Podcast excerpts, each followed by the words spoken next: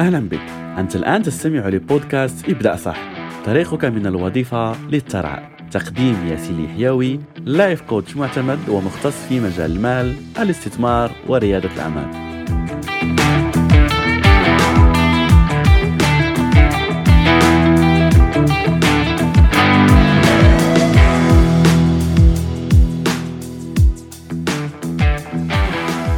السلام عليكم ورحمة الله تعالى وبركاته. مرحبا وأهلا بك من جديد في الحلقة الثانية من برنامج الوفرة المالية الذي نقدمه بشكل حصري على برامج البودكاست من بودكاست ابدأ صح طيلة هذا الشهر الكريم. فيوم أمس توقفنا في مفهوم جد مهم في عالم الوفرة والثراء، وهي معادلة الحصول على النتائج، واليوم إن شاء الله سنكمل بمفهوم جد مهم، ممكن أهم من كل شيء سنقدمه قبل أن نتعمق في التطبيقات وفي الأمور المادية وكيف ممكن تحصل على الوفرة إلى غيرها. فلما كنت أعد هذا البرنامج فكرت على أنه متى أضع ولا أشرح هذه الفكرة وكيف أتطرق لها، فقررت على أني أنسب وقت هو أن نناقش هذه الفكرة في الأول. لماذا؟ لأن ما سأشاركه معك اليوم إن لم تفهمه وإن لم تقتنع بهذه الفكرة فللأسف لن تستطيع الاستفادة، ولا لا أريد أن يكون كلامي سلبي، ولكن فعلا سيكون من الصعب جدا عليك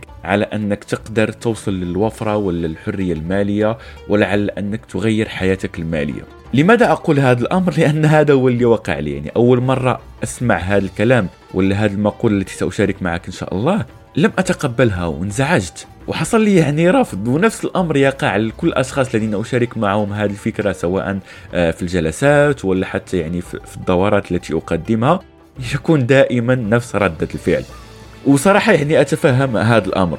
وبالمناسبة هذا يفكرني بمقولة اينشتاين يقول فيها على أن الحماقة ولا الغباء هو على أن الشخص يستمر في القيام بنفس الأمر وينتظر نتائج مختلفة.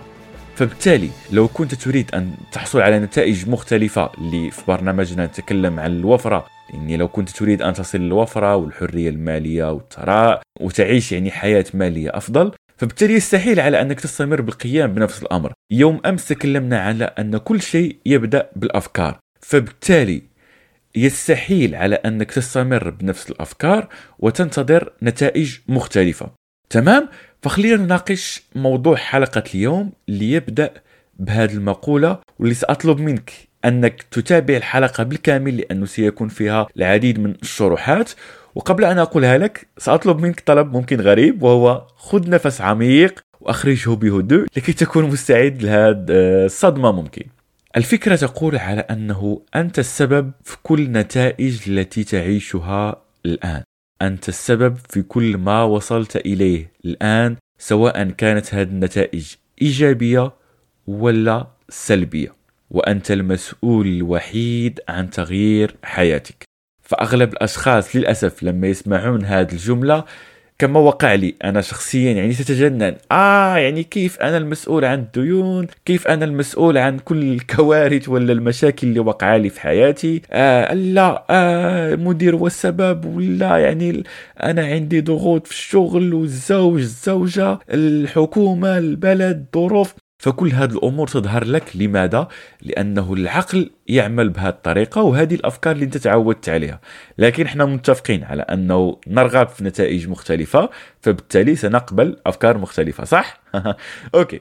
ففي الحياة هناك دائما جانبين، جانب سلبي وجانب إيجابي للأمور. الأمر اللي تكلمت عنه الانفعال ولا عدم القبول هو الجانب السلبي لما تسمع هذه الفكرة، لكن الجانب الإيجابي هو الذي أريدك أن تركز عليه. وسنناقش الجانبين إن شاء الله، على أنه بما أنك سبب في النتائج اللي وصلت لها الآن، وأنك مسؤول عن تغيير هذه النتائج والمسؤول الوحيد، هذا على أنه هذه فرصة لك، على أنك لو اجتهدت وعملت أو غيرت الأمور التي كنت تقوم بها وتعلمت خلال إن شاء الله هذا البرنامج وطبقت هذه الأمور، فبالتالي النتيجة ستكون مختلفة. وهذا أمر جد إيجابي وجيد جدا لكل الأشخاص، صح ولا لا؟ أتمنى تكون إجابتك هي صح.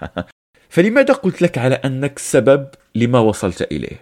الغريب على أنه الأشخاص في طيلة شهر رمضان تقريبا كل الناس يعني يا إما نقرأ القرآن أو لا تستمع القرآن ولا يعني في صلاة التراويح فنسمع لمجموعة من الآيات من بينها آية من سورة النساء يقول فيها الله عز وجل ما أصابك من حسنة فمن الله وما أصابك من سيئة فمن نفسك.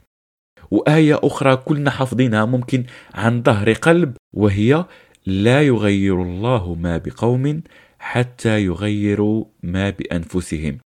المضحك وصراحة هذا ليس تهكم الأشخاص لكن غريب على أنه تسمع هذه الآية ولا ترددها يعني في مسجد ولا تقرأها في القرآن تغلق المصحف ولا تخرج من المسجد وتقول الحكومة السبب، الوالد السبب، الزوجة، الظروف، وتبدأ تلقي اللوم على كل الناس من دون نفسك. والآية تقول عكس هذا. وخليني أسألك، هل يعقل على أن الله سبحانه وتعالى خلقك في هذا الكون وقال لك أنك خليفته في هذا الأرض وخلقك لتعيش في فقر ومعاناة مالية؟ بالله عليك، هل هذه الصورة اللي عندك على الله سبحانه وتعالى على أنه خلقك لكي يعذبك ولا لكي تعاني في الأرض ويكون عندك كل هذه المشاكل؟ فما الهدف أصلا من الدين ولا أنه يرسل لك رسل؟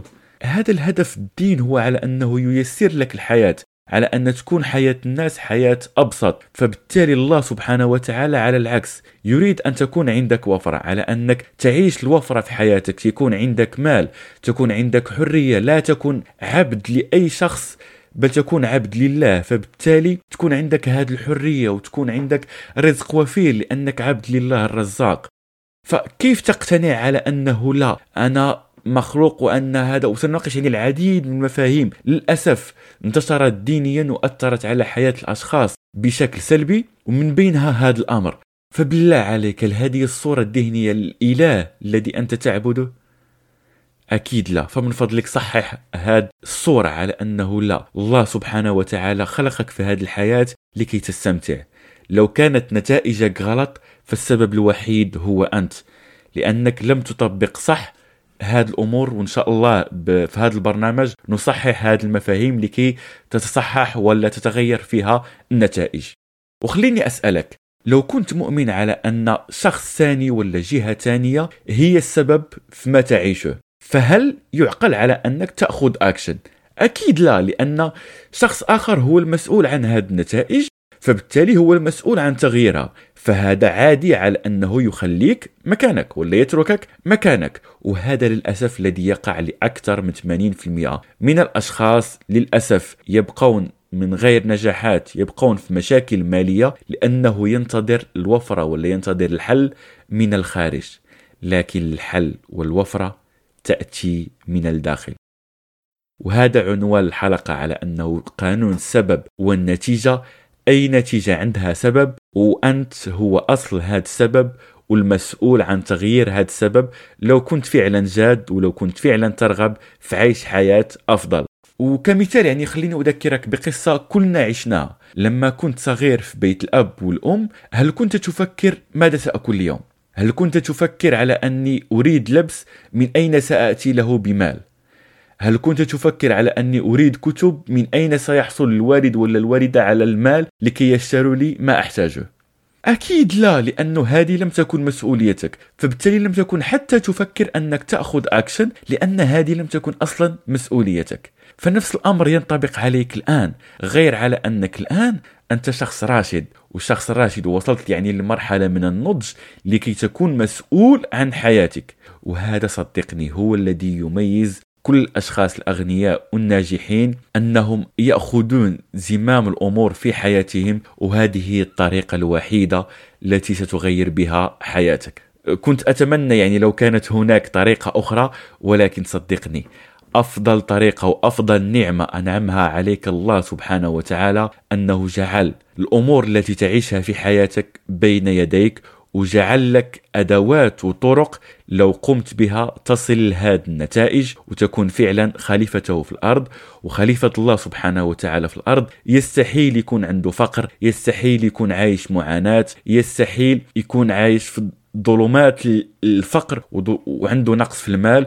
بل ممكن أكيد يكون عنده تحديات ويكون عنده يعني بعض لن أكون مشاكل، خلينا نقولها يعني تحديات، وهذا اللي أحب أن أسميها، ويعرف كيف يتجاوزها، وهذه حلاوة الحياة. وسنتطرق إلى هذا في باقي الحلقات إن شاء الله. فأتمنى يعني تكون اتضحت لك الصورة أكبر وبدأت تقتنع على أنه المسؤولية عندك، على أنه أكيد عندك عمل يجب أن تقوم به لكي تصل للوفرة. هذا المجهود ولا هذا العمل ليس مسؤولية أي شخص، بل هو مسؤوليتك أنت وأنت وحدك لو فعلا قررت أنك تغير حياتك. وكتطبيق بسيط في نهاية هذه الحلقة، شوف هدف تريد أن تصل له، ممكن هدف مالي ولا مبلغ مالي تريد أن تحصل عليه، واسأل نفسك هذا السؤال: ما هو الشيء الذي سأقوم به لو كنت أنا المسؤول 100% عن هذه النتيجة التي حددتها؟ وبليز خلي عقلك يعني يشتغل بدون أحكام، بدون يعني تستظهر لك بعض المعتقدات ولا لا أستطيع إلى غيرها. فقط الغي هذا الأمر.